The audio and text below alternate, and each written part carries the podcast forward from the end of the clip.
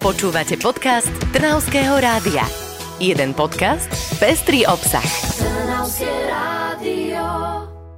Ďalší novembrový týždeň je za nami. No, znie to strašidelne, ale pomaly sa už naozaj blížia Vianoce. Na Trojičnom námestí v Trnave už aj stojí Vianočný stromček. Pri prechádzke vidíme sviatočnú výzdobu a to nie je to jediné, čo si vieme všimnúť. Áno, lebo tak ideme do mesta, pozrieme si aj architektúru a možno aj sochy, ktorých je v Trnave naozaj veľa. Napríklad ja, keď som sa takto prechádzala, vždy som sa o nich chcela aj niečo viac dozvedieť, ale nikdy som nenašla dobrý zdroj. No nech sa páči, teraz ti ho predkladám na zlatom podnose, pretože mesto spustilo aplikáciu Galéria Ulice, cez ktorú si môžeš o sochách pozrieť niečo viac. Dokonca si budeš môcť aj naplánovať trasu vďaka GPS. O tom, prečo je tento projekt významný nielen pre domácich Trnaučanov, ale aj pre turistov, nám povie viac mestský kurátor Adrian Kobetič. Je pre nás dôležité v prvom rade upozorniť na to, že tu existujú umelecké diela vo verejnom priestore a ten, ten fond umenia, ktorý tu máme, je naozaj bohatý. Je to takmer 200 umeleckých diel, ktoré ovplyvňujú náš pobyt v meste.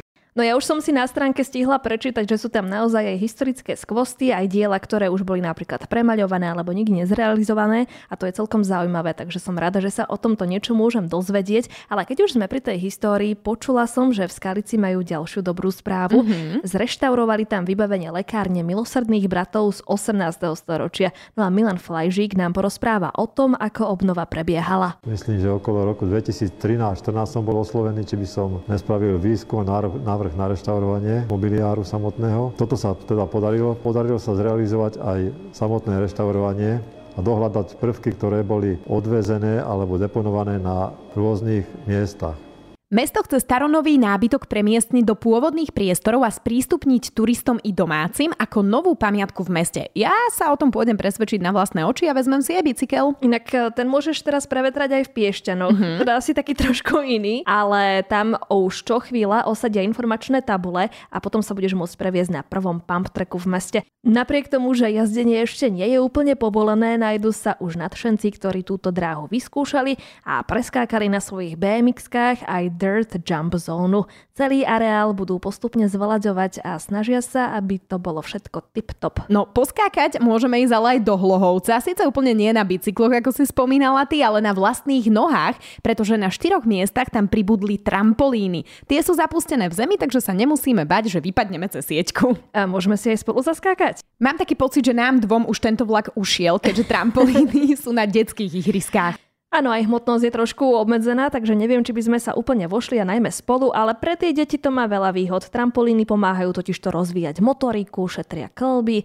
a zároveň podporujú sociálne a kognitívne schopnosti. No, hovoríme tu o šetrení klbov, ale napríklad taký hlohovec dobrými správami nešetrí. Skrášlili a skvalitnili aj okolie polikliniky. Odstránili starý stánok a vytvorili nové parkovacie miesta. Vďaka novým lávkam sa do parčíku dostanú imobilní návštevníci aj rodičia s kočíkmi. Mesto vysadí okrasné rast rastliny v okolí celej polikliniky, takže sa tam budeme cítiť príjemne aj v ťažších chvíľach. Áno, to je veľa drobných malých radostí, ktoré Hlohovec takto stihol počas týždňa, ale radovali sa aj učiteľky, pretože sa rozdávali ceny Dionýza Ilkoviča. Tieto ceny putovali do rúk až dvom učiteľkám z nášho kraja. Do finále sa dostala učiteľka chémia a fyziky Ľubomíra Krajčová z gymnázia Ivana Kupca z Hlohovca a Mariana Straková z gymnázia Vojtecha Mihálika v Seredi sa stala absolútnou výťazkou. No a prezradí nám, ako sa k učiteľstvu dostala.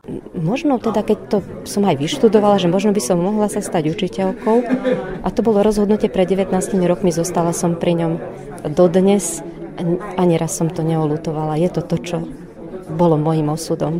Priznala sa nám, že každý jeden deň so žiakmi ju baví a najviac ju naplňa rozvíjať ich talent. Toto ocenenie získajú naozaj iba tí najlepší učitelia, ktorí sa svojim žiakom venujú aj na drámec svojho pracovného času. No a tento čas naozaj letí, takže ja sa dám na bicykel. Idem možno aj poskákať na pump track do Piešťan, ktorý sme spomínali, ale nikomu to nehovor, že aj takéto záľuby sa dajú pestovať, pretože ten pump track ešte nie je otvorený. Dobre, tak zatiaľ ja zoženiem nejaké deti a pôjdem si zaskákať na trampolíny ja budem sa tváriť, že mám 10 rokov, ale neboj, naše tajomstvá zostanú v bezpečí. My prinášame len dobré správy a teda budeme sa počuť opäť o týždeň. Tak do počutia.